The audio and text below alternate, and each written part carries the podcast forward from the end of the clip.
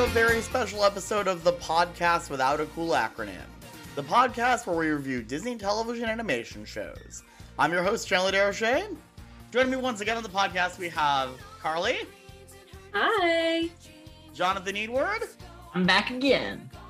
and joining us for the very first time on the podcast without a cool acronym. I'm so excited to have her on.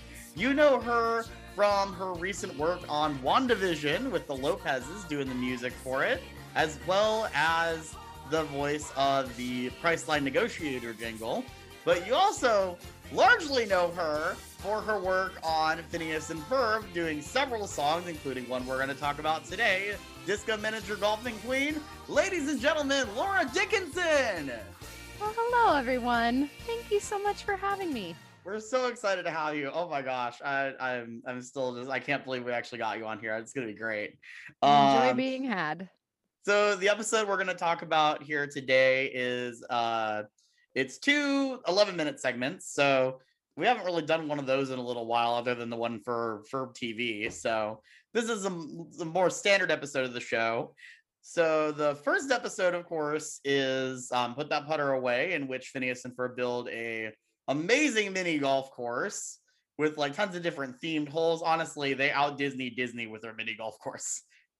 I not- if my, if oh. my life is worth anything at the end of my life, I will have Disney somewhere in a park build that mini golf course. Oh my gosh, they Yes. Bring that out into We- the universe. We were just We- talking about how it's crazy that, especially now that the World Showcase Adventure is gone, there's no permanent Phineas and Ferb attraction, and that that is a crime, honestly. Like Phineas and Ferb has given Disney so much like right in their hands. Like here's this, you can build this, and like it would be really amazing, but we get nothing. My friend David Well. Gansel did a video about how Phineas and Ferb could fit in literally any one of the the different Disney parks, like uh, any any one. You could do something there. Anaheim is getting ready for a big expansion, so and I've been watching LinkedIn, folks. I have been watching it. I'm like, where's my position at WDI where I can be like, I want to do this to the Tiki Room, and I want to do this. to It's a small world, and let's build something Phineas and Ferb. The end. Yes. Check, Your eyes please. open, Laura. I mean, yeah, that whole Disneyland expansion I think is going to be pretty cool because it's a brand new spot of land they could do pretty much anything with, which is not something they've had in a while. Just to fill you in, Chandler, that was my first job, the Ducky Momo in the back with the Jungle Cruise hat. That's my Jungle Cruise hat from when I was 16. That Oh, was my I love job. that. My first job and my first job for Disney. So That's awesome. My fave. I have several friends who work over at. uh Actually, I don't know if it's several. I think it's just one now. I had, I've, I've I've known a couple different people who have worked on Jungle Cruise here in Florida.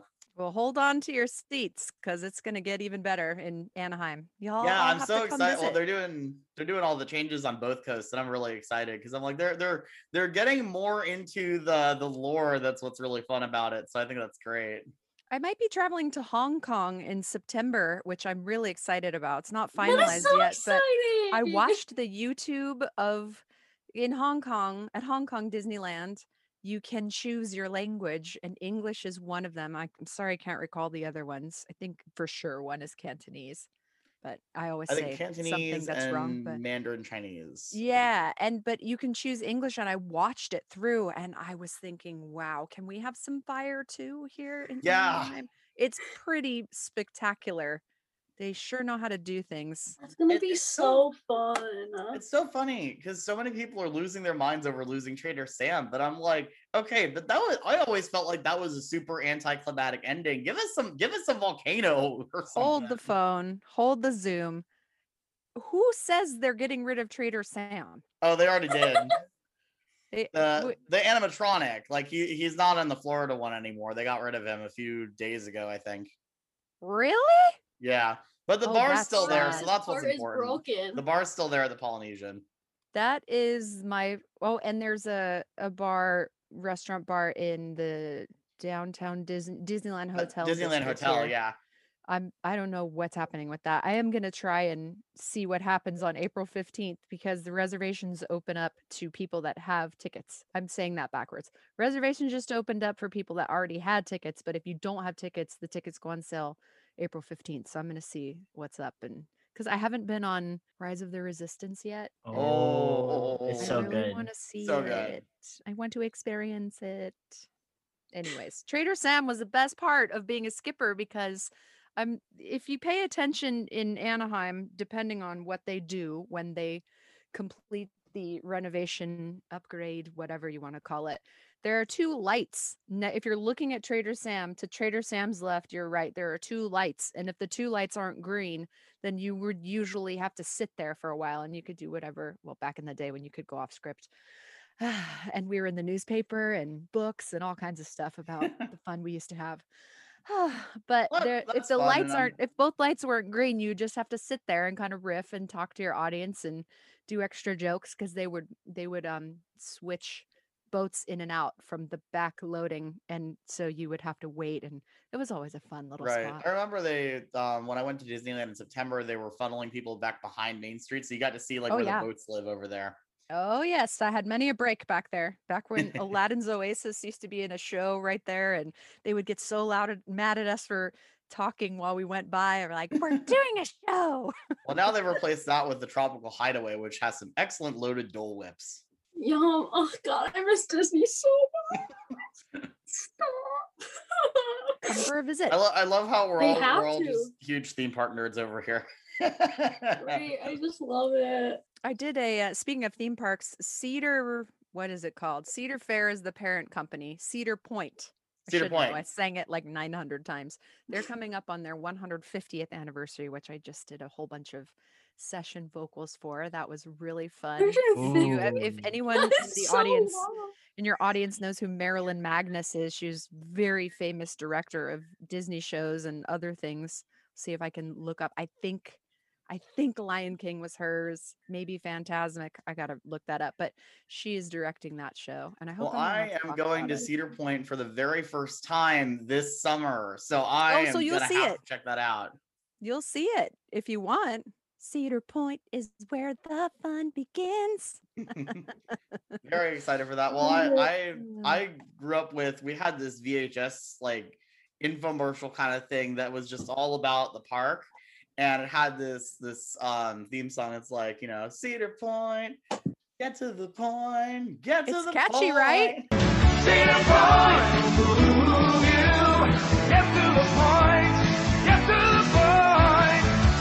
I'm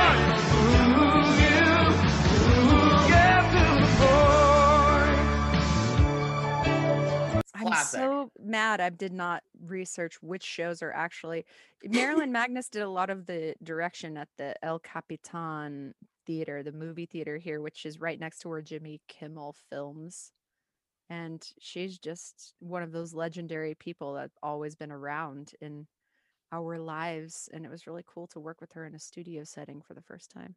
That's so amazing how cool. many different connections you have just with people from all different parts of the industry. absolutely It all started with a mouse. yep Laura, I they hope someday you uh work with the Muppets. I would actually go crazy. Have I done any? I I don't think I have. I mean, I worked next Someday. to the Muppets when I was doing stuff at Disney California Adventure. The Muppets 3D show was right next door, so I would RIP always see Sweetums on break. Stop. rip I love the Muppets so much. they are pretty cool. I I'm so thankful kept this- my Muppet Babies audition. I need to try and find Ooh. that. I was like, please let me get this. Nope. Jonathan, what were you saying? I was gonna say I'm just glad Disney's been like making more merch for their shows lately, like the Ghost and Molly McGee's getting like the album release and the plushes and Well, the books that's- and stuff. That's an interesting point you bring up. I mean, off the record, of course, they always say that they keep the shows longer and it's more of a a, a good chance that there will be extra seasons depending on how the merchandise sells. Oh, this is why DuckTales Right. should have released that Della Duck figurine that they had made. They never Did DuckTales go three seasons or four seasons? three seasons it just ended just like ended. like a few weeks ago Four My heart is is standard, very rare in Disney TV animation world. And didn't Doc get five? Doc got the- five, the yeah. Twitter scandal. I think that's one of the first shows ever. The that went a Twitter full- scandal. a full well not a scandal it was great i love when social media serves people in the proper way that's all I met I met Doc McStuffins at Disney World once. It was a very good time for me. She's so cute. she's a Love her. legend She Mhm. is. She's very Kim good. Possible really paved the way for the four seasons too, with the fans rallying for that fourth season. And I just think that's so wonderful I'm that gonna Disney rally for actually the fourth season of Ducktales. Well, and the, the three seasons thing was really because of syndication, and now that that's not really a thing anymore, it's all about streaming. You can go for longer if you want. What do you think the most popular Disney TV animation show is right now that's on? Right 'Cause I haven't I have not kept up. Um, I right don't watch now, as anything. in currently still running, I got. I'd probably give it to Amphibia or the Owl House. What about is Big City Greens isn't over yet, right? Big City Greens is still going, and that's another. That's another good one, but I don't feel like it's There's like I think there's I I only know those three shows on Disney Channel. Like don't, I don't watch them, but I only know of those three that are going on right now. Big City Greens, I feel like is gonna be one of those shows that nobody talks about now, but five or ten years down the line, we're gonna get Uh, kids yeah. circulating clips of it on Twitter saying this show is genius. Yeah, I It's feel a like it's fun one of those show. I- I that's how that's how like the Looney Tunes show is going like right now. Nobody cared about the Looney Tunes show when it was going on Cartoon Network, and now everyone's like, "They show is so funny." Like, where's that energy? Where was that energy when it was running? it's a conundrum. It is. Big Hero Six just got canned after three seasons. Oh yeah, there's Big Hero Six. Um, we're we're gonna have to cover that at some point. it's that's Another that's show a I've sh- never seen. That It's was find uh, that was. Bob Schooley and Mark McCorkle who have done like a whole bunch of other of other stuff for Disney over the years. Great. My short review, great first season. It fell apart because they didn't have a plan, and uh-huh. by the third season, they were doing two 11 minute segments instead of full 22s because they just ran out of longer stories to tell with the characters. Wait, they started at 22 and then went to split? Yes. Oh. And the oh. third, the whole series ended on an 11 minute, and it's just like, Oh. That's oh, that's a bummer. Well, there's gonna be the Baymax show that's coming out, so What Sorry, show? that's my dog's going crazy. The what show is coming out, Chandler? um the the Baymax show is one of the three that they're Oh. doing from uh, feature animation. Uh, Baymax, Tiana, and Zootopia. Hey, editor Chandler here. I totally forgot that Moana is also getting a show, so there's actually going to be four shows from Disney feature animation on Disney Plus. So exciting stuff. We're all getting shows for Disney Plus. Tiana. Glad people will be working. Yeah, for real. Should be me. I don't want to go to school. hopefully, we'll get to hear you on uh, Hamster and Gretel within by the end of 2022 at some point because Dan said they're doing new music for that. So I am so excited about Hamster and Gretel. I can't say anything about that yet. Yes. I'm I've heard, I've heard good things to about it too. It's gonna be awesome. It's gonna be really. really I, I'm excited awesome. for that. I think- Everything, hello, everything Dan touches is awesome. He's a See, I magical wasn't human. very sure of it when I first saw the concept art, and I was like, he's done aliens so much. But we, I'm actually excited from what I've heard, so I can't wait. That Well, because from what I understand, the, music. aliens just show up in the first episode and we don't see them again, or maybe we do. I don't know. But Well, you never know. It's a Dan show, so I'm sure it'll have some surprises in store. so we should probably talk about the actual episode for a little bit. Yes. Yeah, I f- I Um, so th- this is a fun one. Obviously, with mini golf, there's so many fun gags you can do. They do a whole bunch of different ones. Um, let me go to my notes here. Um, also, I love how you know, you know, Stacy. Stacy is just such a good friend to Candace. She's like, "Yep, I'm just gonna take care of you," and she, of course, she's not very good at the the busting part because that's really Candace's I really like thing. Stacy in this episode because like it's the one time we ever get to see Stacy like without Candace and like having fun without Candace, and it really shows Stacy's character. yeah, she's pretty Yeah. featured in this one. I don't remember.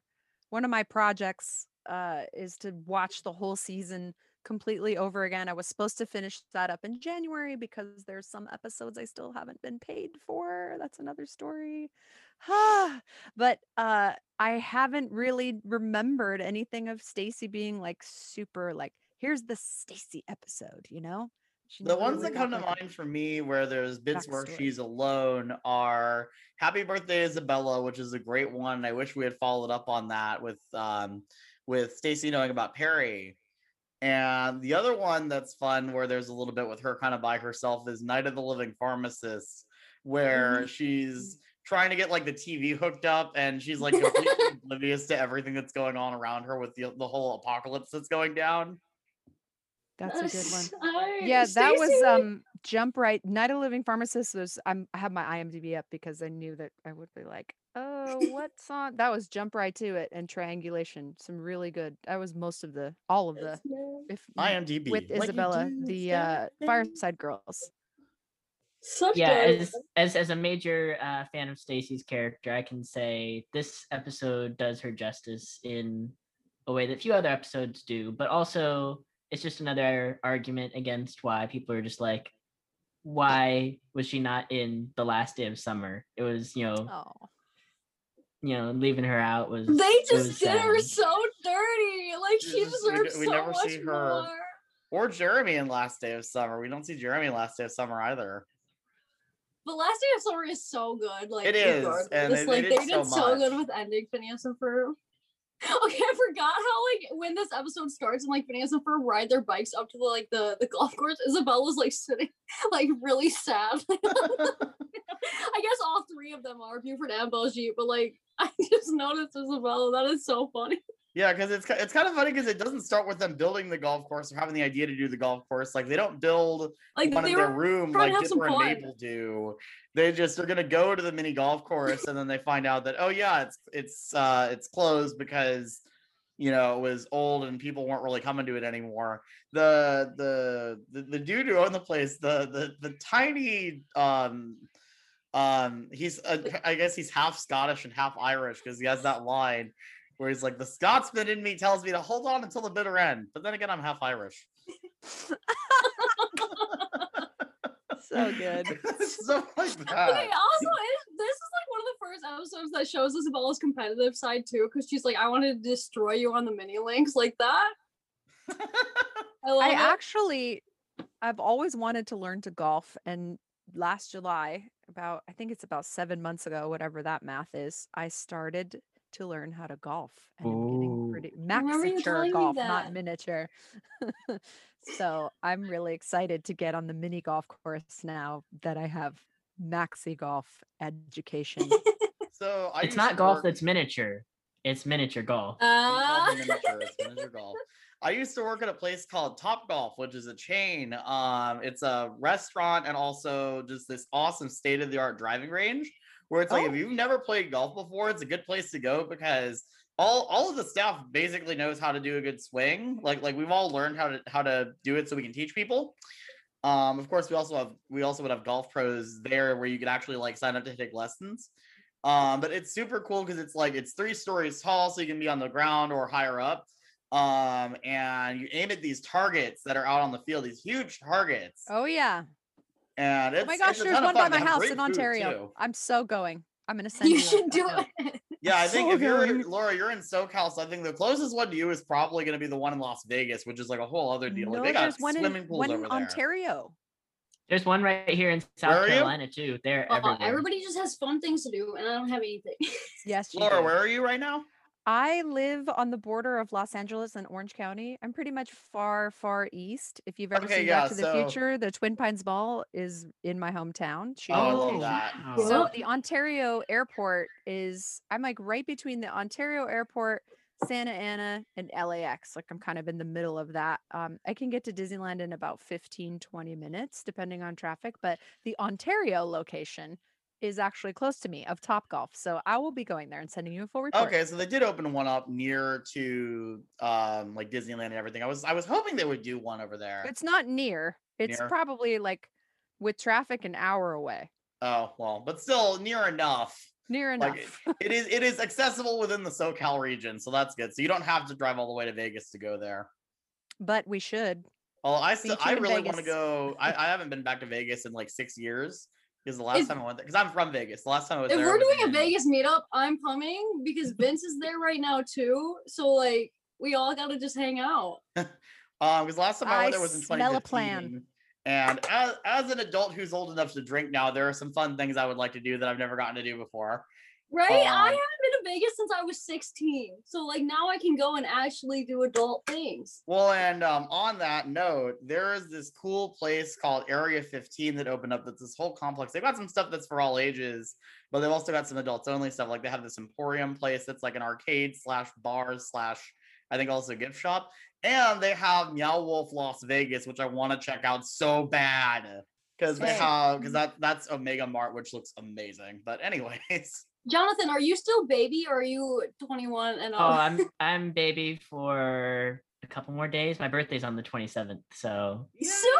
I need to write that on my calendar. yes, I will soon be 21 and have my first sip of an alcoholic beverage.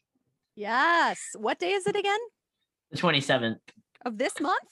of this month. Yeah, Okay. very Okay. exciting. I'm putting that in the calendar.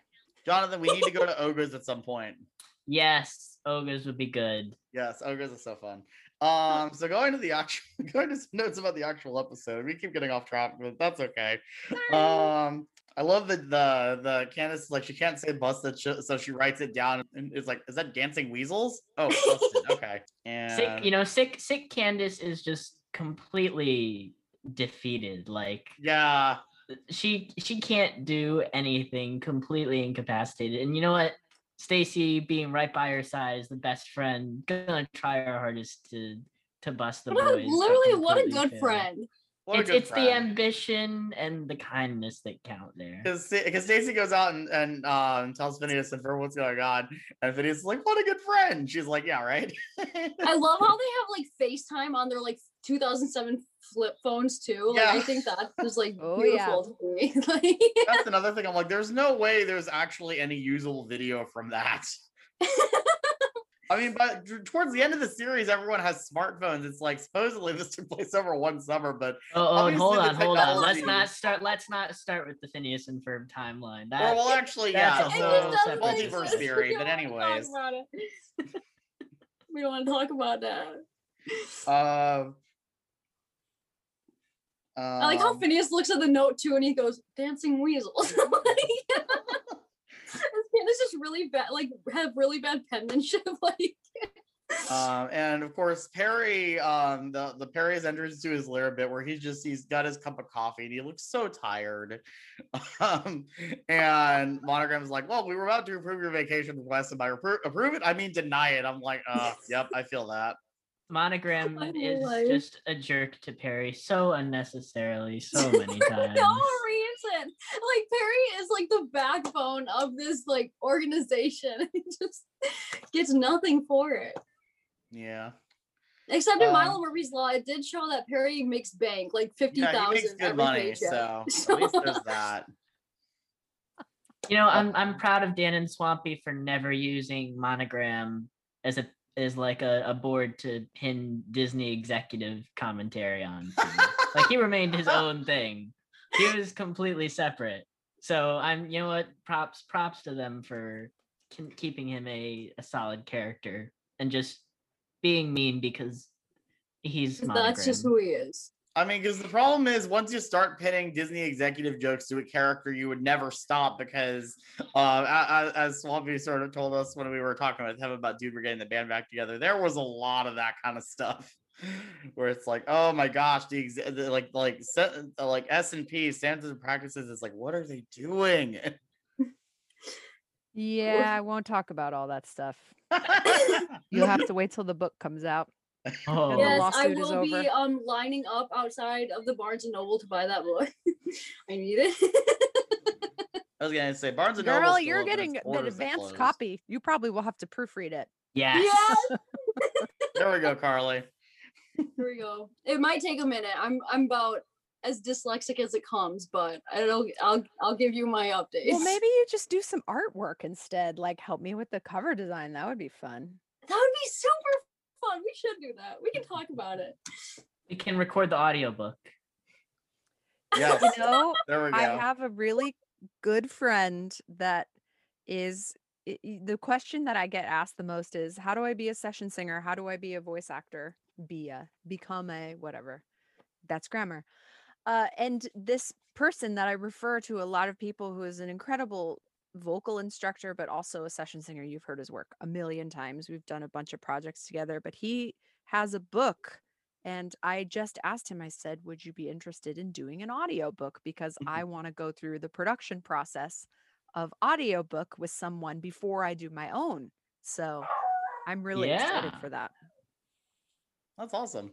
Audiobooks are amazing because it basically Oh. just takes reading and makes it into a podcast, which Mm-hmm. you know I can listen to a book in the car ride. Speaking of audiobooks, there's actually a gag about audiobooks in this episode because um, the whole thing is that Doof has um, bought a house in the suburbs and it's literally like four doors away from Phineas and Ferb's house.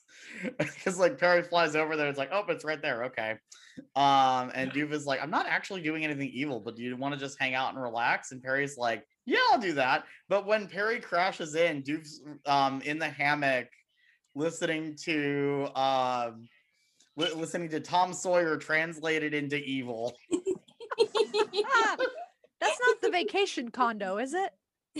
That's the house in the suburbs. That's not the Okay. uh because there's the condo in the woods. I think that um that's the We'll one have where that he as has my Studio Zoom the- background for a while. 4427. yeah where he has the date with uh with with why can't I not remember the actress's name? But uh I can't tell you, but I can tell you them one of my the Instagram one person from usernames was Grey's Anatomy. 44 like Yeah. Meredith. no no no the uh Christina. I know, I know oh, you're talking about. uh, What was her don't- name? I cannot remember her name I for the don't life know of her me. last name, I'll find it. but I know who you're talking about. That is a good episode. That one's get that get get this bo- Bigfoot out of my face, right? Yes, Sandra that Oh. was Sa- yeah Sandra. Sandra oh, that's her Oh. name. Sandra O. Sandra O was Strudel Cutie four four two seven. Well, Doofenshmirtz was Strudel Cutie four four two Oh seven. no, no, but well yeah yeah yeah. yeah, No, yeah. Doofenshmirtz was Strudel We're- Cutie four four two seven. Sandra O was the the the crazy person that uh was supposed to be Was on a date with Doofenshmirtz, but ended up basically mostly just kissing Perry. was in love with Perry, and then Perry came home with kiss marks all over him. Why are you covered in lipstick? Perry had a traumatic experience that night. Let's see. So there's an air hockey hole.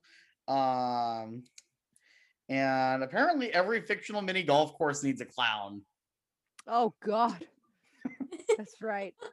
There's clowns, in both halves of this episode because the other the other half of the episode has Slushy the clown from Slushy Burger. Pickle so Restaurant that does green and the- meat so brown. Lunchtime, Lunchtime fun, fun with with slushy Slushy the the Clown. clown. The restaurant Yeah. that doesn't decide if it wants to be Slushy Burger or Slushy Dog in any given episode. Well, You know, I just think of have it as two. Hardee's and oh, sorry, sorry.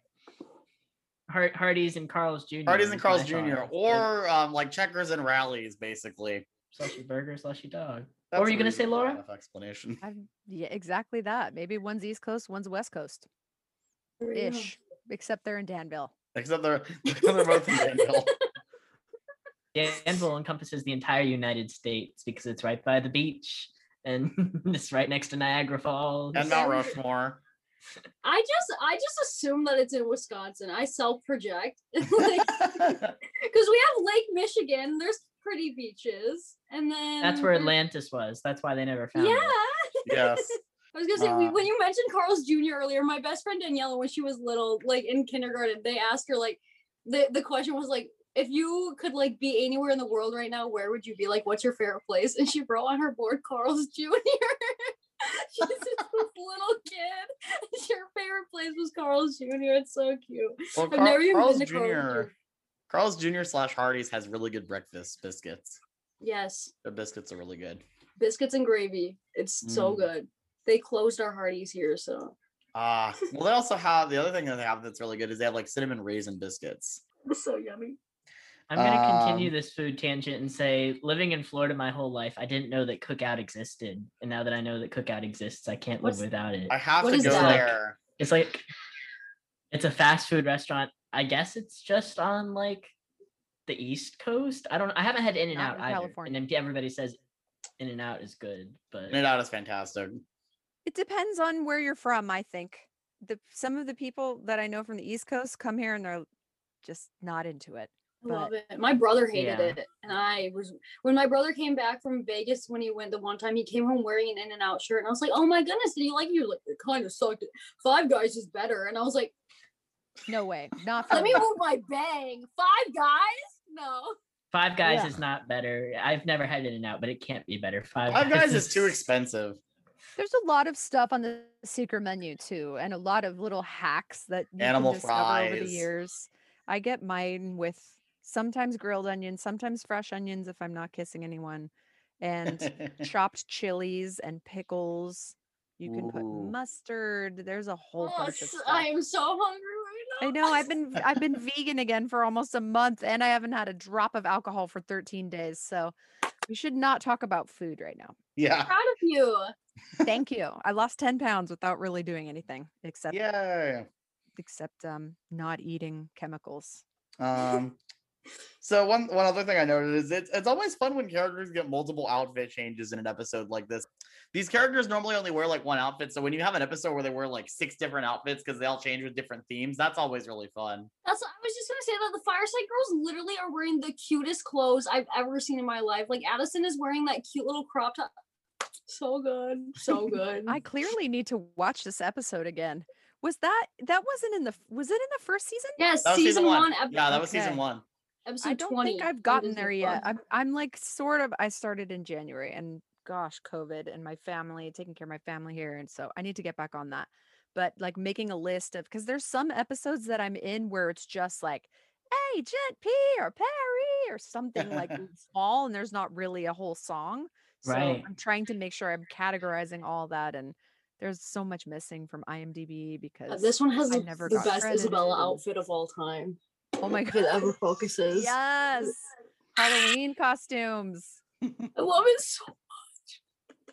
The other one I remember that was kind of like this was the the Bowl-R-Ama drama, where they've got like the bowling outfits. Pin, pin, bowling. Okay, bowling, also in um Tree to. I think it's Tree to Get Ready when they have the tree houses. Phineas and Ferb like changed outfits every single time they're like on screen for no reason. like no reason at all. Just like, just because it's like chicken. it, it's with it's to serve as different gags, Yeah, I'm it's just just so funny. and that's really what this one is too. It's just to serve as different shirt on. gags. Yeah, Laura, I I have 104 Phineas and Ferb shirts. Ugh, how ironic. One for every day of summer Um, vacation. I know. I had to actually put some in storage because, like, not in storage, but like in my basement because there wasn't enough room in my closet anymore. like, they take up a whole, like, almost half of my closet. Do you have the small, thin, flocked hangers? Um, probably not. No, I just have normal hangers that I bought at the dollar store because I'm cheap. the little thin, flocked hangers will get you more space in your closet in case you ever need. But that's pretty impressive. Do you have pictures of all of them? I can get pictures of all of them. They would. I don't. I'm I so have j- sad. I didn't ever like really buy a ton of merch. I should have because it's harder to find now. My whole thing, eBay is your best friend for Phineas and Ferb merch. I have bought. I like. I don't even have to look at Phineas and Ferb stuff anymore because I legitimately think I have almost every single piece of Phineas and Ferb merch ever made. Like it's so bad. But the way the way Carly snagged the Candace Against the Universe mug from eBay and everybody on Twitter was coming after her like, where did Everybody you get was it? so mad at me for this cup. Everybody- I didn't even get one, and I worked on the freaking movie. Okay, Dan Oh. and I have one of those mugs, and Dan was like, "Yeah," and he never messaged me back ever again. And then I was like, "Whatever, I'm sick of this." So I went to eBay, and somebody was selling it. And I was like, "Bye, I don't even care how much it costs. Like, I need that cup so bad." I just want the Beaver Pete shirt that I saw all the all the team members wearing. Dan promised you and me both he would send us stuff in the mail, and then never sent it. Never He- messaged us oh back my about it. Goodness. Like he played the full version of How Do I Do It for me and like these other ones. And I'm just like, he was like, Yeah, I'll send them over to you. And he just That show got God. so shafted. it So did. bad. It did, So yes. bad. and that's what frustrates me is I love these songs so much, and there's like three minute versions of them out there on somebody's computer with There's extra full lyrics. versions of almost every song. That the songs are done before the rest of everything. Like when they're boarding and getting everything together, they do the songs first. From what I've been told, I might not be explaining it. We're just on someone's computer in the hills. The, but they do it. they sit around and write everything together and then they do like full versions of the songs and then sometimes shorter versions get put into the episodes so that's why there's longer songs the longer versions of the songs on the albums like in Phineas but Milo never got a CD not even like any single Nothing, not a single piece of merch ever came out from Milo Murphy's Law. Man, It's so sad. Yeah, sad. the pillow that I the had songs over there that was show were so good. That was like Redbubble or something. Yeah, you can find good stuff on Redbubble. Link in my shop. Plug. Redbubble.com slash Carly Bella. Underscore. Is that what it there we is? go. Yes. Underscore. There Yes, we go. Yes, yes, yes. There we go. Um so of course um uh that brings us to this fabulous song um in this first half of the episode that Laura did. and Danny. There's Danny. in yes, there and too. Danny, of course. I'm not sure There- if everybody really understands that Danny Jacob is usually 97.239% of the time playing all of the instruments. Yeah, that is all of those songs. He's a musical prodigy. he's He's great. It's Can he play so the theremin? amazing what you can do with a computer and a guitar. Uh, Danny's played bass guitar, ukulele. He- Has he done harmonica? Lots of hand percussion. I'm trying to think. Imagine just like having all that talent just like at your disposal. Like I talked to him like genius. twice, He and is what's what- what's so great is that he's just so humble about everything too. Like he's he's just like I can't believe like we're doing an interview or whatever. And he's he's just he's the nicest guy, and I'm so thankful that Phineas and Milo and now Hamster and Gretel have such a talented guy to compose the score for. one of my dearest friends. He's amazing. He's sweet. Danny, if you're listening to this, we'd love to have you on the show sometime. Well, I can make that happen. For That would be awesome. That would be Actually, awesome. Let me let me send a text message real quick. Yes. Done it. Done. I owe him a That's- phone call. I'll make it. Done. Yay! Well, that's great. That would be awesome. I I got everything lined up up until after I get back from my road trip at the beginning of June because I'm doing like a two week road trip where I'm hitting nine parks over the course of 13 days. what? Theme That sounds so fun. Yes. That's right. You're going to Cedar Point. Yes, Awesome. I'm going to Cedar Point. I'm doing so I'm doing um, Worlds of. Fun, um, Silver What's Dollar Worlds of City, which Fun? my uh, one of my um, one of my managers, Brad, said it's his favorite of the parks that I'm visiting. Um, and then Six Flags St. Louis, and also like the the City Museum and the Arch, of course. And then Holiday World, Kentucky Kingdom, Cedar Point, Kings Island, Dollywood, and Carowinds. Dollywood. Yes. I did two projects with her and I still haven't met her. Aww. I'm dying to meet her. I love her so much. Wait, you've done projects with Dolly Parton? I did her Christmas on the Square Netflix film. I contracted all of the vocalists and co-directed them. And then I just did the Dolly Parton Music Cares tribute. That was a couple years ago though, and we didn't know that they were going to make it into a Netflix movie. If you watch Every that, I'm tell me more. Behind tell me Mavis something. Staples and Leon Bridges. I actually have a full close up where it's just my face on the screen, and I'm like, ugh, cut, cut, cut, cut. I have short hair in that, short red hair. The red hair watched that, it was Laura. cute. I watched God, Christmas you tell me new things about yourself every single day, Laura, and it just blows me away. Like I love Dolly Parton. I remember um I remember a while ago when there was that um uh I believe Netflix documentary about Dolly. Um Swampy hosted a thing where it's like he's like, I would be awestruck to meet Dolly. I'm like, when you would be awestruck to meet someone, Swampy, that says something. She uh, had a group called Trio with Emmylou Harris and Linda Ronstadt, which is part of how I learned some of my musicianship and harmony singing because they sang in three part harmony all the time. So I would listen to it and sing the top part, then I would listen again and sing the middle part, and listen again and sing the low part. It's a really beautiful. Uh, I think there might have been two albums, but the first one is the one I know a lot. It's just such great, and she uh, she wrote a lot of the songs for that record too. They're kind of like off the beaten path songs. I recorded one of them. I've got to find that. Maybe I'll release it. Oof.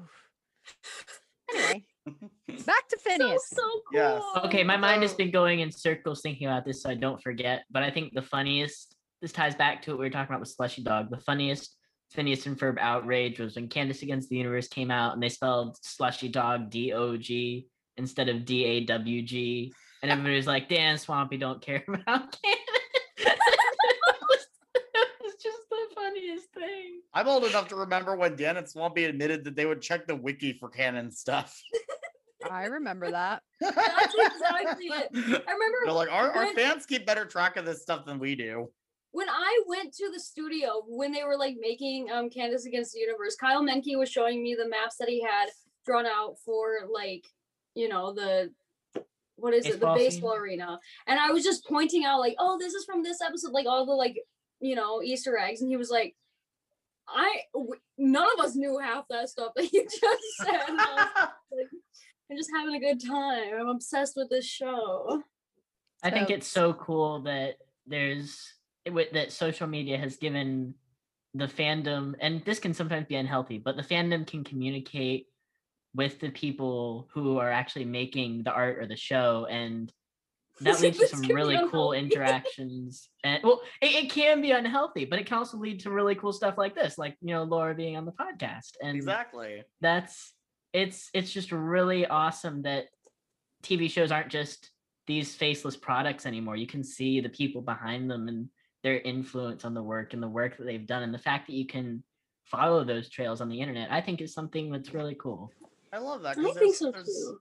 there's so much talent and passion that goes into every single frame of these shows and it's it's great that we get to see you know these are the people that make this happen these are the people that do all this awesome stuff uh, it's really cool I love it. I can't even like I've made some of my best friends from like the crew of Phineas and Ferb, so I agree 100%. um so of course the song um disco miniature golfing queen very fun abba pastiche very very fun kind of kind of short but a good uh, definitely a good one uh the other one i was thinking about It's a. Never skip that one. It Never always skip, it's a every time it plays, you just ha- you listen to it all the way through. The other I one I love that's really good, um, that I know you were uh, singer on Laura was the the Ducky Momo one for the Nerds of a Feather episode. That was one of the best experiences. I was thinking about that today, how I always go back to the Ducky Momo episode, the Little Brothers episode, but then one of the great episodes that I love is the Halloween one with like no Momo and all Yes. of like the yes, I got to oh, do Trilogy all terrifying this terror. tri-state, terrifying crazy tri-state opera of terror. stuff and that was i was thinking about that today but disco miniature golfing queen i remember listening to i think it was dancing queen because every song usually has a temp because however the writers the songwriters write it all together then it gets sent to danny and usually as far as the production goes like what the soundscape of the song needs to be as far as the arrangement orchestration there's usually like a temp song and i think that one was dancing queen That would make sense. I can hear it. I can hear that. What was your favorite song you sung for Milo that you sung on? Uh, there wasn't a lot. There was only someone asked me that today, uh, or yesterday on Twitter, and I did I did a contracting episode. So we did I I gathered all the auditions and had someone audition to sing on the show and went in and directed them and but the two that I sang on, I looked it up the other day. I was it was like a Halloween one where I was Brunhilde at the end and sang this really high opera stuff. And then there was the Doctor Zone episode. That was Yes, really the Doctor fun. Zone. I can tell you in a minute. The Last Halloween is a great song. That's, That's one the one, favorites Last the Halloween. show. Oh god, I love that one. Ashley boarded that episode. Did she board that musical number? I have no idea, but I know she boarded that episode. Dan is so good at musical numbers. You you know about the all the a lot of the musical Family Guy episodes if you watch them that Dan directed. There's so it's like he has such a branded musical number thing. It's like I think it's so cool. Yeah. Um so oh, Safety Czar. Remember Oh, that? For real? true. Yeah. Yes. Starstruck One Disaster of my My Dreams. favorites. Safety Czar and Dr. Zone. He's the caution king. He's the safety czar. Being Yeah, careful, know. superstar. I, I haven't didn't listened see to Milo music in so all long. of this stuff is so incomplete on my IMDb. That's one of the things on my list I gotta fix. That'll get done. He's an advocate for living hazard free. That was a good one. So of course the Oh, uh, the next thing that happens in the episode is uh, Candace gives up and is just like, "Fine, I'm just gonna go get mom myself." And she walks out of her room with her bunny slippers, and it's like the the, the, the slowest, saddest walk. And you hear the bunny slippers squeak as she walks. It's like, "Aw, poor girl. Candace. I just want to, I, I just wanted to give her some soup. I just want to give her some something. Someone give her some medicine, like some for medicine. real. Yeah. Tell Take her it'll be all, tell her it'll all be okay, and just give her some Dayquil. You can tell Candace a million times that things are gonna be okay. She just will never. Just like me. That's She true. just doesn't believe that. That- that's true. Um, and um, of course, the the thing that finally sets Doof off is Phil is just the worst neighbor ever, and so he gets like this this high powered leaf blower, um, but he can't control it for anything, so he ends up just flying all over the place, which ends up causing the propeller on the top, the well, the windmill on top of the golf course to become a propeller. It gets yanked up uh, right after Candace is like, well, at least the golf course can't vanish while they're still in it. I'm like, clearly Candace doesn't remember that that's exactly what happened in the roller coaster because it just, yep, there it goes. this poor girl. And uh and uh Linda shows up and Candace is like, follow that golf course. She's like, what does that even mean? She's like, just drive. Uh, and they end up at Little Duffers, and Ferb's like, well, I don't know why we didn't build it here in the first place. That And is the a other top thing- tier for blind. The other thing that happens is uh, we get the second appearance of the farmer's wife, which means that this is the episode that I think the farmer's wife bit happens twice in the Leave the Busting to Us episode. But still, this was the second episode that appeared in, that it appeared in, which means that this was the episode that made that officially a running gag. You know you should have been setting aside a portion of your profits over the years with the understanding that that money would be used to upgrade your investment. What did you think? A shiny new miniature golf course would just fall out of the sky?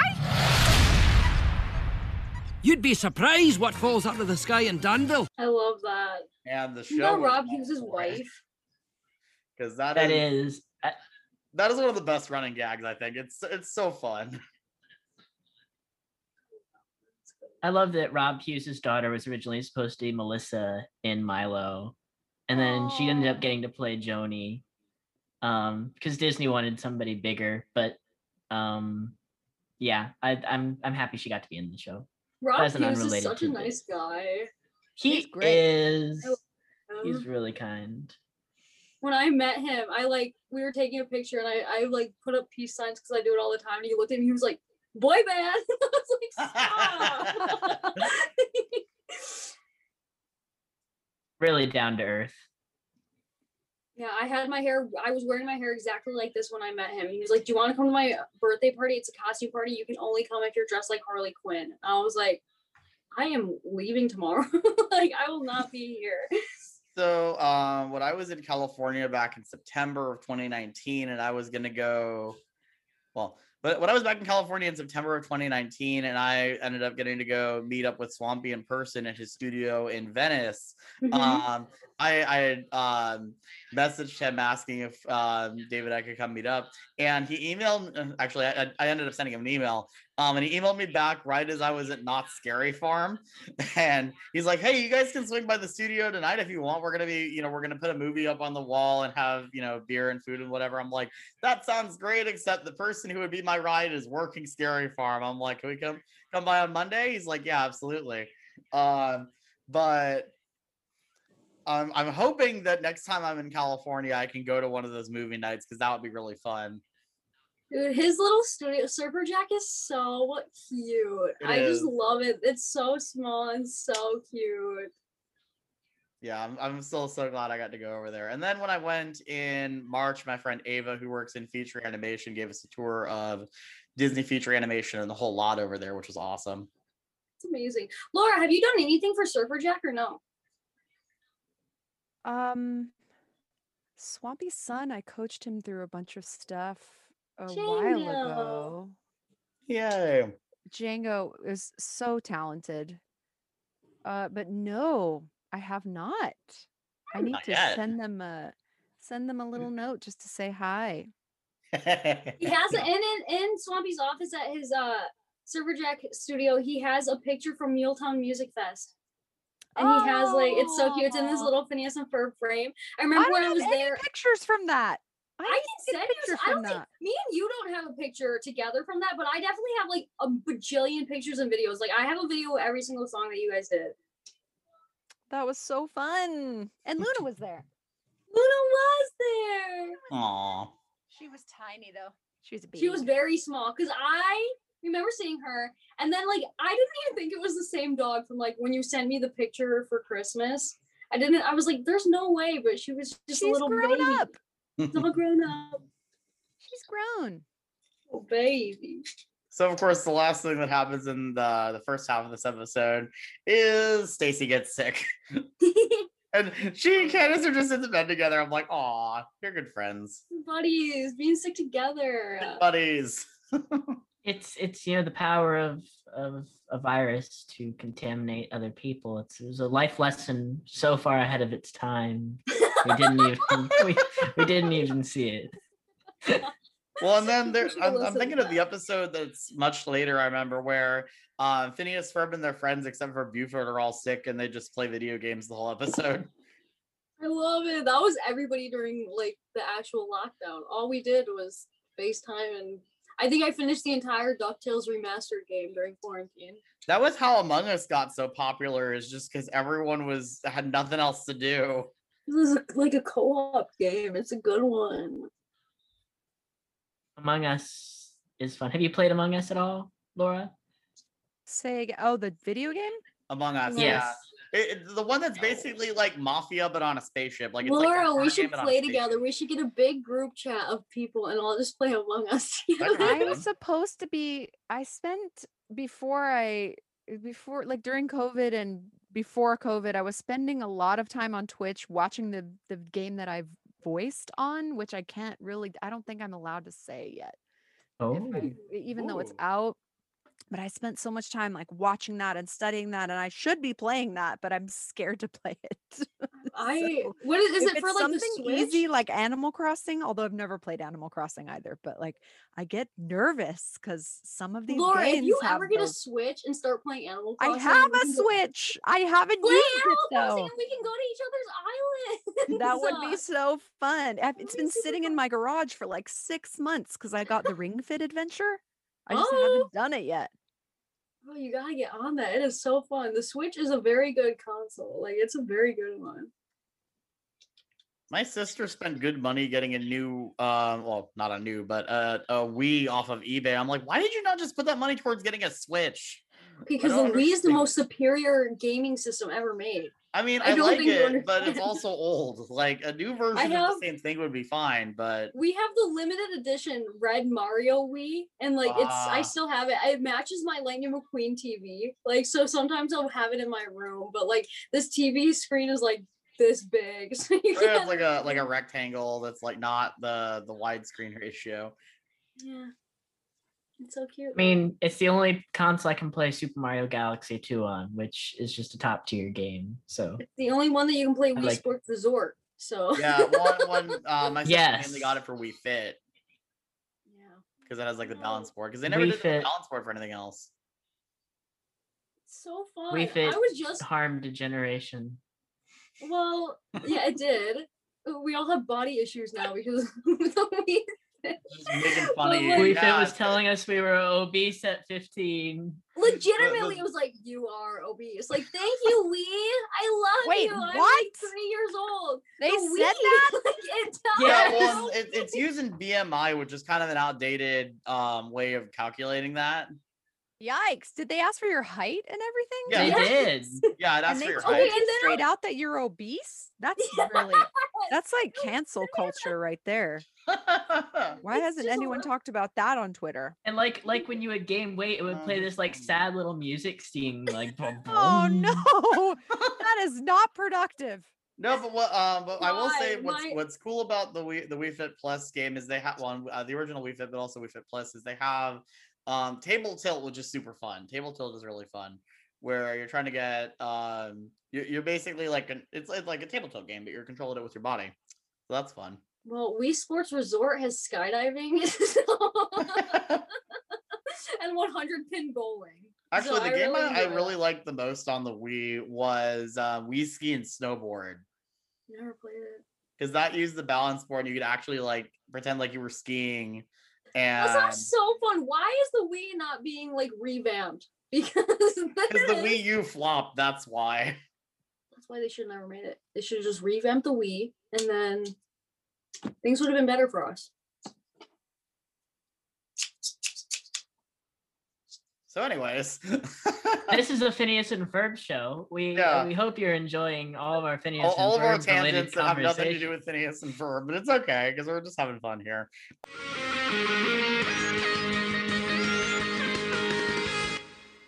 Long ago, in a faraway land, there was a prosperous studio run by a middle aged CEO. In an era of princesses and flashy musical numbers, the studio decided to go in a different direction, and thus their most unique creation was born, and they called it The Emperor's New Groove. But The Emperor's New Groove is more than just one movie. There's an entire expanded Grooviverse out there, and I intend to explore it all on the Emperor's New Podcast. Hi, I'm Micah Hirsch, and I'll be your host on this whimsical journey as I'm joined by special guests to discuss every corner of this underrated franchise, from movies to television to theme parks. You can hear all about it on the Emperor's New Podcast, available on Anchor, Spotify, Google Podcasts, and more. Be sure to stop by and give it a listen, and remember, beware the groove! Um, so um, the next episode is Does this duck make me look fat? This is a fun one. Um, it's one of those where it starts off with Phineas and Ferb watching an old movie and getting inspired by that. You know that's always going to be a fun time. Um, specifically, it's a movie that is um specifically it's a movie that is definitely not the the same idea as that one movie with Jeff Goldblum where they make the teleporters and then he ends up getting merged with the fly. Gross. You know, yeah, episodes it's really gross. Um, episodes that thankfully, they don't quite go that route. But anyways, they have these old school teleporters, and Phineas and Ferb are like, okay, obviously we're gonna recreate that. Um, and that all happens very quickly. Um, oh, the other the other thread that's kind of running through the episode that doesn't re- well, I mean, there's a fun little payoff for it at the end, but it's kind of like, okay, this was inconsequential. But it's one of those where it's just like it's kind of fun that this is a runner. Is uh, Linda's looking for her earrings the whole episode? The dangly topaz or the hoops? Hoops. Oh, she must be wearing the blue dress. It's a good one. Like the fact that Phineas just knows that, I'm like, he, he just really pays attention to stuff like that, I guess. He's a nice boy. He's a good little boy. Yes. Just specific details, I guess. Um, they build the teleporters, and of course, um, Jeremy's coming over, and Candace is like, Mom, please don't embarrass me. So, of course, you know, Mom is going to embarrass her. It's Um, very embarrassing. I feel for Candace. That sucks. But what sets off the whole episode is Candace wakes up and Perry is just just laying on her bed just just peacefully and she like yells at him and she's like, You're not supposed to be in here. I, I Doesn't she call him something really funny, like smelly rodent pet?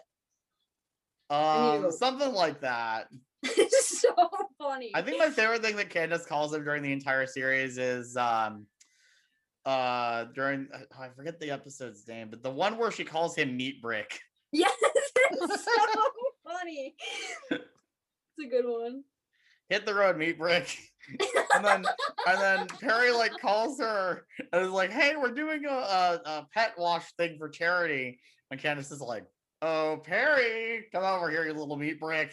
Dude, Perry is just sleeping peacefully here, and she's just gonna be mean to him. That is the worst. I'm thinking of the other episode. I think that, that's the Come Home Perry one, where Candace trips over Perry because she's it's the middle of the night and she's going to go get a midnight snack and she just trips over Perry and puts him outside and Perry just goes like "Meow, meow, meow, meow, meow," and like mocks her.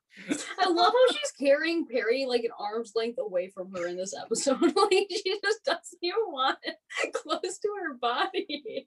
like he is the most like does nothing pet, like so nice, has never caused any problems in this household, and like she hates him for no reason. He is the absolute opposite of the platypus from the series Camp Camp, where the platypus is like this little feral demon. I love Camp Camp so much. I think that's why it's so important that Phineas and Ferb across the second dimension has such a focus on Perry as a character because you really get to see what makes him tick in a way that you don't really get in the 11 minutes, especially with his relationship to Phineas and Ferb, because you know he's always off with Doofenshmirtz. So that's Love why that's why Second Dimension is such a a great fit for a longer form story because it's something you really can't do in the 11 minutes. But yeah, Perry and I really- Candace's relationship. That's why that's why my friend Dave also puts the Where's Perry two-parter really high up in his ranking is because that's one where you really get to see just how much Perry cares for the boys and it's just oh he loves them so much. He really does. does. I really need to watch that again. I have not. I don't. I think I've only seen it once. That's the movie that made me a fan of Phineas and Ferb. That was a good that one. came out. I got that movie on DVD for Christmas from my sister because we didn't have cable and I was so happy. That movie came out right around the time that like my parents had gotten a divorce. So I was already sad little Carly. And then that movie came out and I was like, what? Aw. This is amazing. So, um, so Perry and Candace, of course, Candace trips and ends up going through the teleporter with Perry, and they switch brains. Um, and Perry, of course, just immediately goes off to his assignment, not even realizing that anything's wrong until he lands in the the headquarters. And Monogram's like, "How did the teenage girl get in here?" And Carl's like, "A teenage girl." It's like, and then the hat lands. It's like, "Oh, it's Perry." Okay, and Carl's like, I disguise, thought it was a real girl." I'm like, why would Perry need to be going in disguise anywhere? And especially as like the his owner's As Candace, yeah, they should know the, who that is. Well, it kind of reminds me of the the the episode. Uh, we're jumping around a lot, but um, make a play where they're like, find a find a stock photo of a teenage girl. And they just pull up a picture of Candace, and then it's like, oh, I found a picture of the real princess. It's like, oh, it's like was actual it's like her doppelganger. well, it is a cartoon. Well, Phineas and Ferb is so funny for no reason.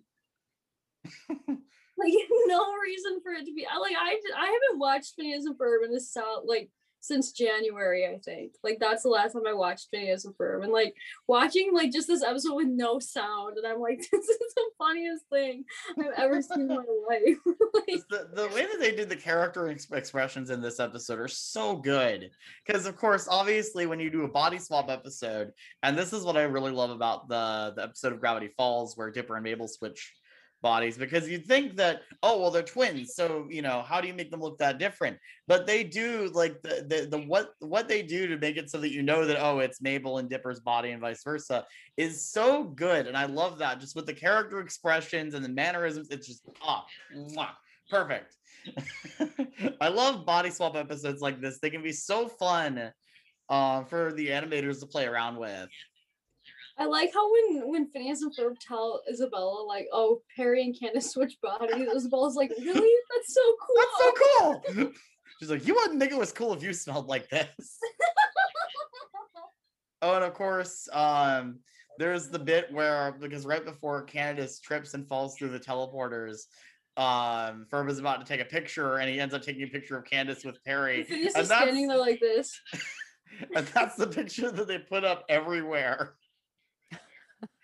And she's like, "Why did you use that picture?" It's like it's the only it one says we like had. missing girl platypus that looks like girl. Platypus that looks like a girl. How do, we, how do we tell if it's a girl?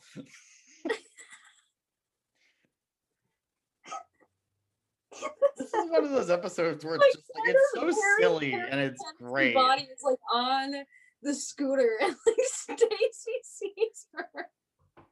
Stacey she's like, oh, something was up Candace, like, do you want to, whatever, do you want to do this? And, and, and Perry's just like, like tips the hat and like drives away. Was that a yes? I don't know, but I like the hat. Yeah, it's a good look for her. That is so funny. We're kind of just going through.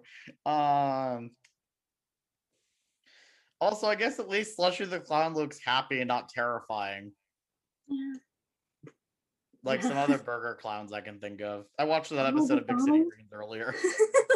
And they, they, like, they have the mascot costume and they make it like just unsettling enough.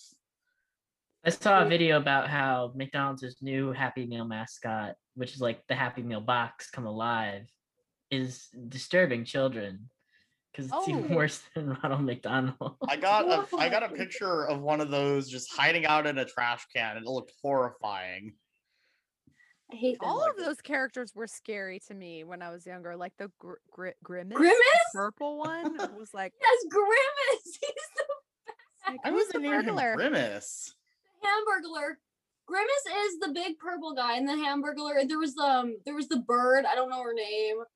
Um, yeah, I have so many just like memories tied to Grimace specifically. like he's just so funny. Oh my Uh, god! What even was Grimace Wikipedia has a to be? I know fandom this really page. But like, what was Grimace supposed to be? His large purple character debuted in 1971 as the evil Grimace. That's why I was scared. I was not born in 1971. He's though. he was born a year before my mom and three years before my father. Hamburglar, He burglar, was born the same Birdie year the as Disney Early World Bird, opened. the Fry Kids, Mayor McCheese, Officer Big yes. Mac. This is insane. The Professor, I remember that. They had so many mascots for why? I don't know.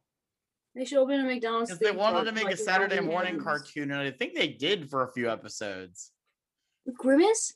Of, of all of the McDonald's characters, they had like a whole cartoon.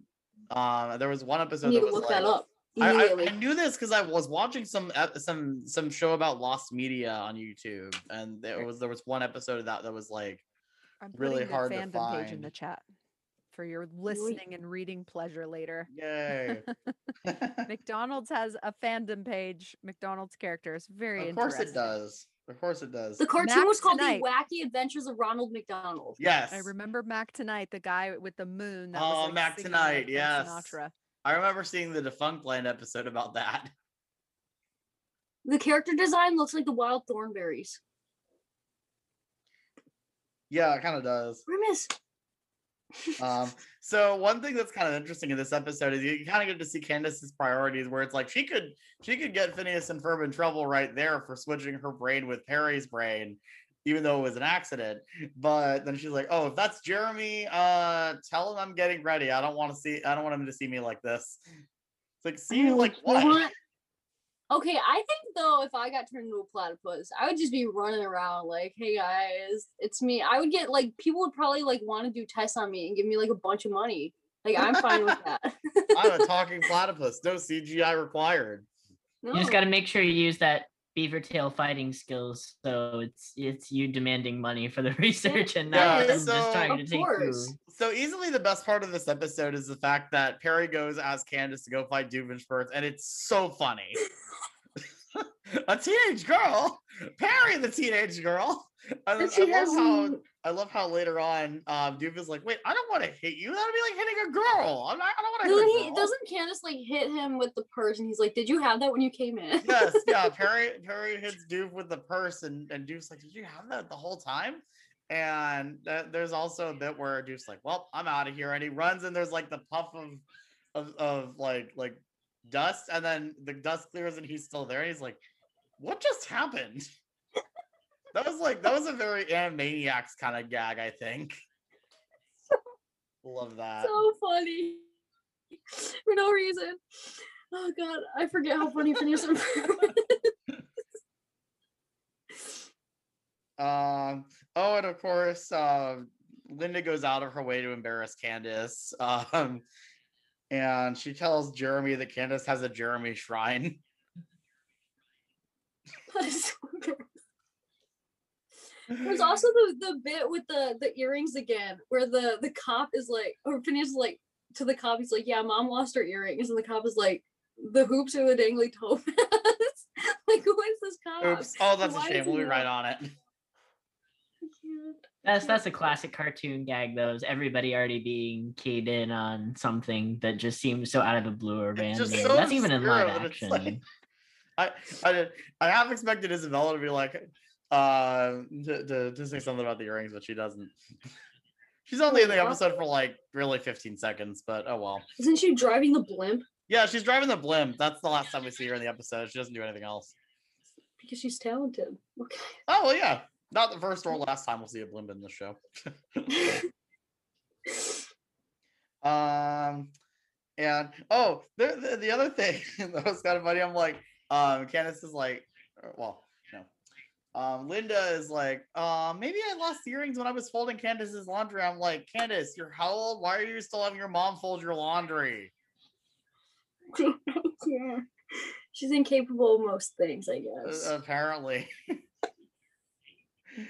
um, and of course, there's the gag with the Shrinkinator that still is not unplugged, I forgot about that. and that comes back later That's one of my favorites. as well. It's like, oh, I, I never unplugged this. Well, I'm out of here. Unplugged Shrinkinator. And um, of course, Perry comes back home, and then they switch back, and everything's good. you, Jeremy was feeding Perry Candace that nasty. Oh yeah, worms and insect larva, Yeah. She's gonna puke. And and yeah, she throws up, and then and then sweats milk. Platypuses actually do that. Yep, she got put out. Platypi are very interesting creatures. They really and are. How is Dan and that even Swampy real? just took that and ran with it. You know, am I sweating milk? Being a platypus is so gross. um, and then of course we get for the end credits we get the Perry the Teenage Girl version of the Perry the Platypus theme. I forgot about that. and- Laura, was it you that sang that, or who was it that sang that one? Which song? The Perry the Teenage Girl Perry, Perry, version of the Perry the Platypus Girl. theme. Definitely not me. That wasn't you. Okay. Is can you hear that? It Sheena sounds like the Easton. same person who Playing that 'cause sang the. Sheena Easton. Sheena. I was gonna say her next. You know that. Sh- well, I'm not gonna say anything.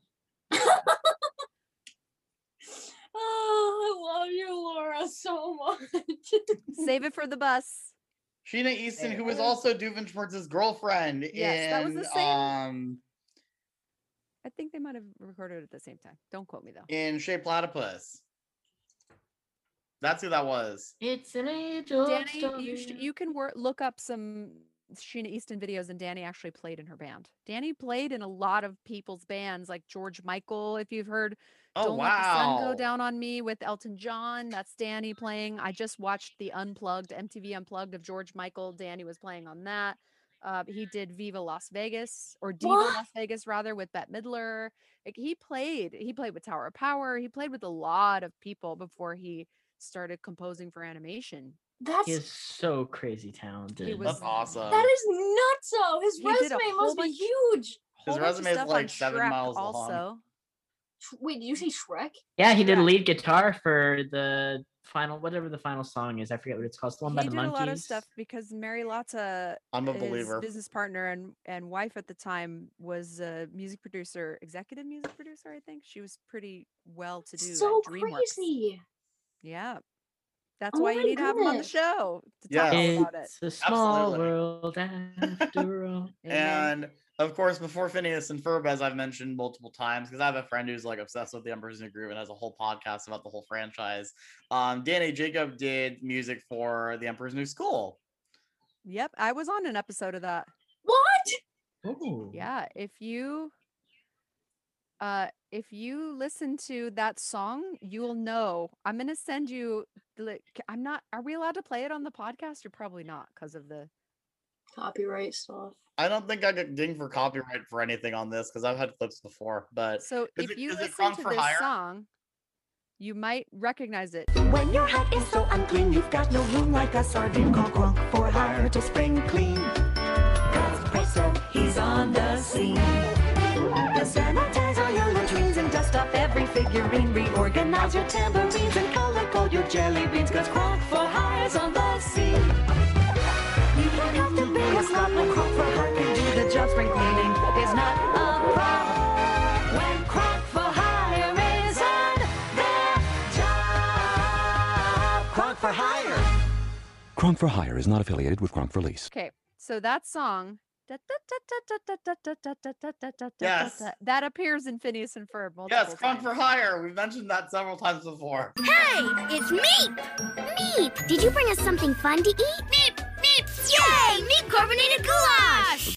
It's it's multitasking in shows. Yes, I love that. I love That when was Dan. actually my very first song that I ever sang for Disney TV animation. Aw, so Oh, that's so cool. very special then. Yep. That's great.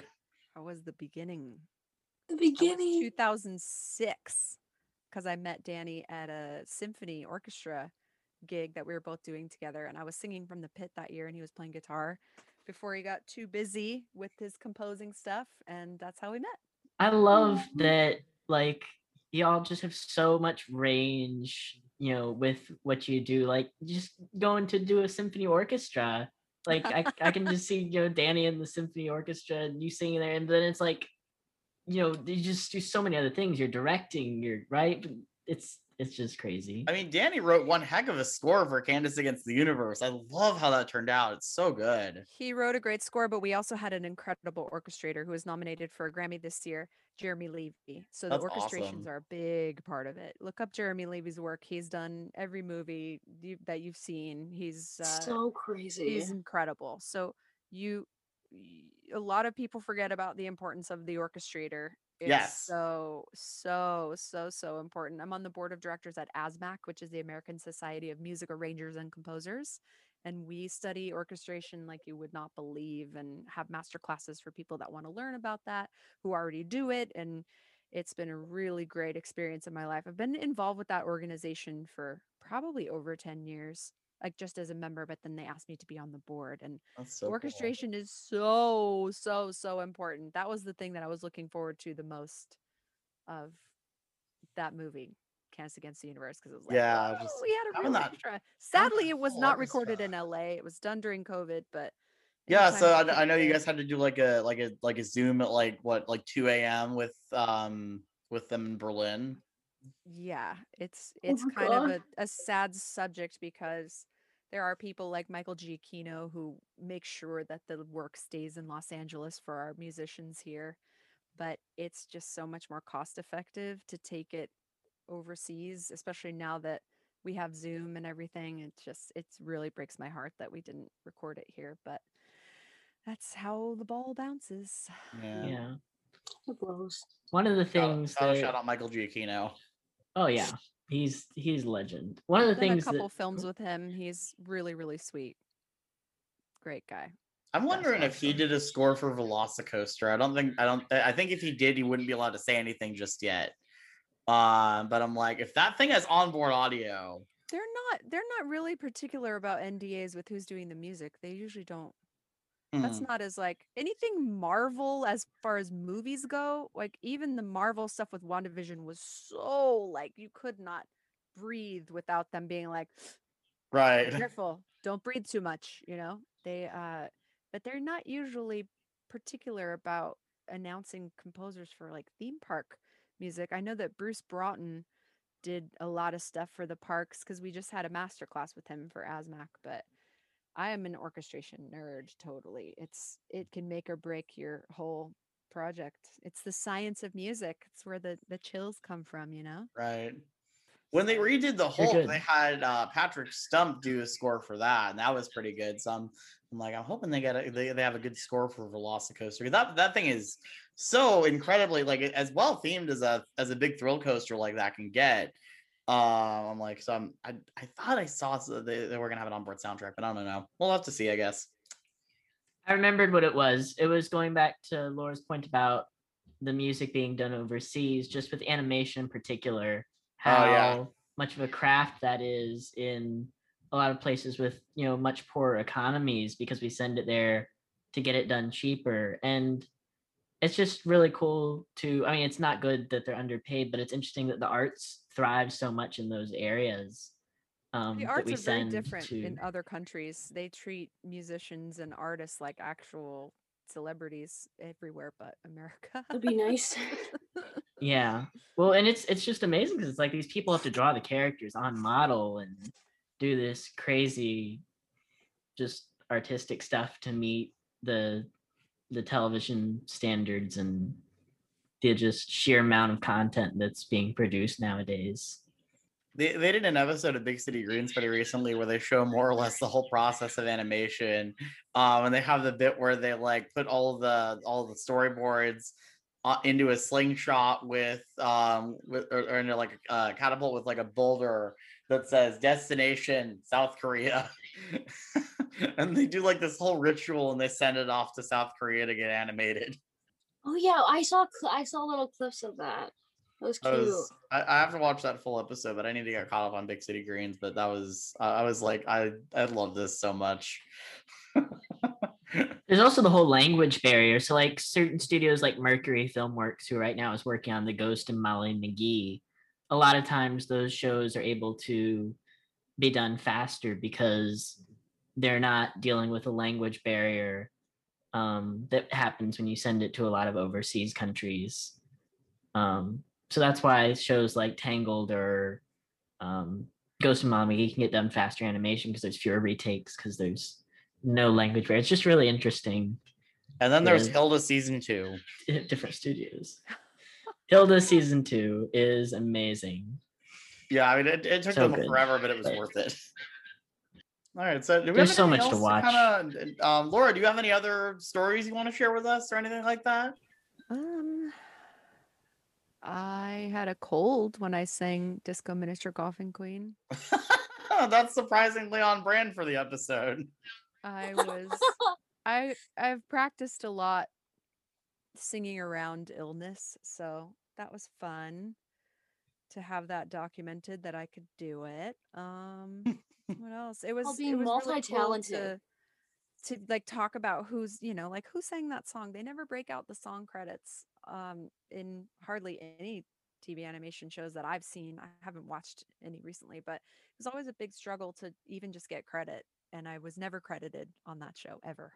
And the first credit that they actually finally gave me was the Candace Against the Universe film. So that was really cool to be like, oh, I'm finally up there and additional voices. Oh, I actually sang that song. So I speak about this in a positive way because a lot of young people that or people that have of any age actually that just don't aren't as familiar with the SAG-AFTRA contracts and how negotiation works or if you don't have an agent like there's a lot of protecting to be done for yourself and other people by just sharing information and sharing knowledge so that you don't get forgotten about and that's part of why there's still so many episodes that I haven't been paid for because I'm not credited I'm not on the cast list That's so wild. it's That doing so like bogus. so many episodes of that show. It was just like I I let it happen and I kept asking and they kept saying no and I it just it's a good story for the ages of you know next time someone comes to me and it's like hey what how do I can you give me advice on this and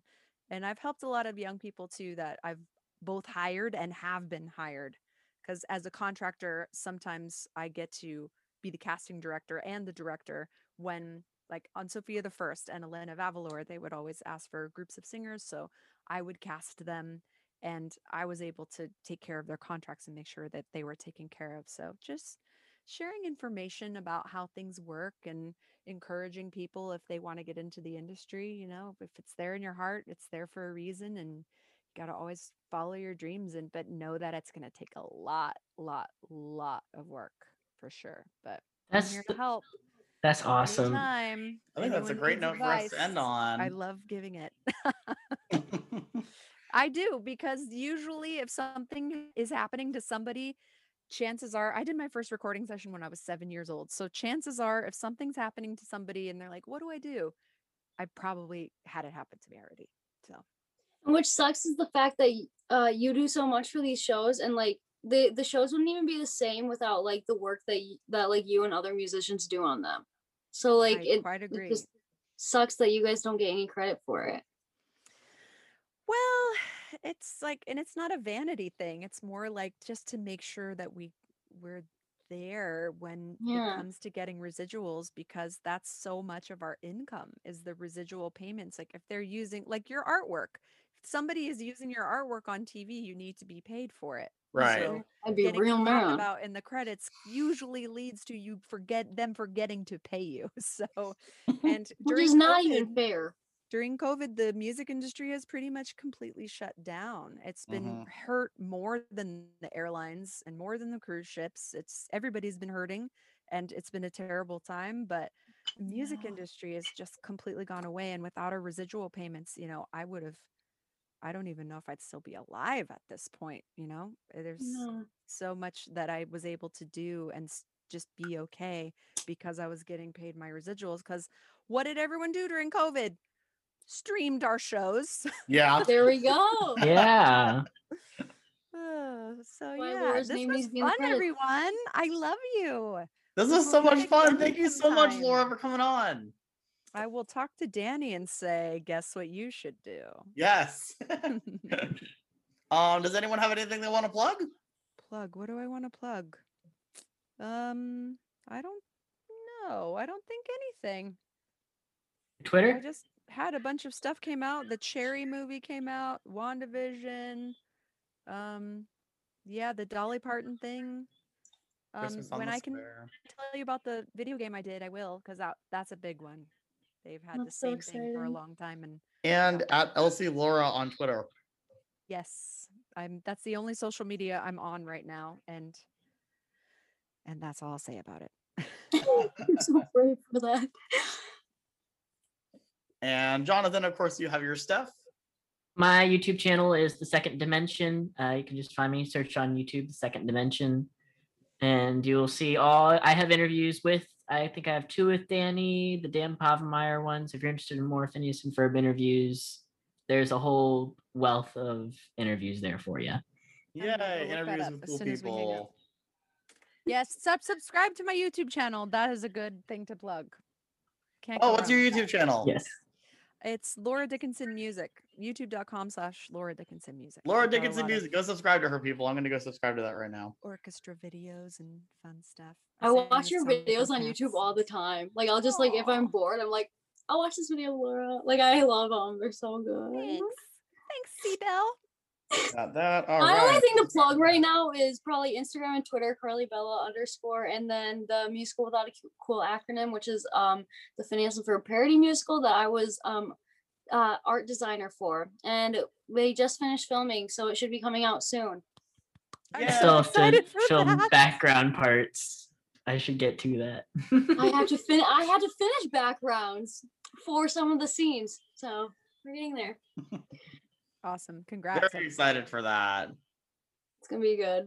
All right. this was so much love fun. Thank you you. guys so much. Oh my gosh. I love I love doing this. This was a blast. What a fun time! Thank you for having me. It was Absolutely. very fun. It was so fun to talk to all of you. Thank you for coming. Thank you so much, Laura. This was amazing. My pleasure. Love you all. Enjoy your week and keep me posted on all of your adventures. Yes, we'll do. Alrighty. Thank you so much. Bye. Bye, Have a good night, everybody. Have a Good night, everybody. Bye, guys. You can follow me on Twitter at Starport97 and at the YouTube channel Starport97. I've got a handful of episodes of my flagship show, Theme Park Backlot, on there, and I'm still planning on doing the Disney Springs video, but that's still a ways off. Especially since I'm going to be starting a new series of vlogs that are a combination of a vlog and a scripted video, and I'm going to have a whole bunch of that coming from my upcoming road trip, so I'm very much looking forward to that. If you like this and want to hear more, be sure to subscribe. I'm on all the usual places Google Play, Spotify, Apple Podcasts, and now iHeartRadio and Audible. And of course, also Anchor, where I upload this podcast to. Also, please leave us a review and give us five stars and share us with your friends if you liked it. All of that stuff helps us out immensely in the almighty algorithm. And join us next time when we talk about the Owl House.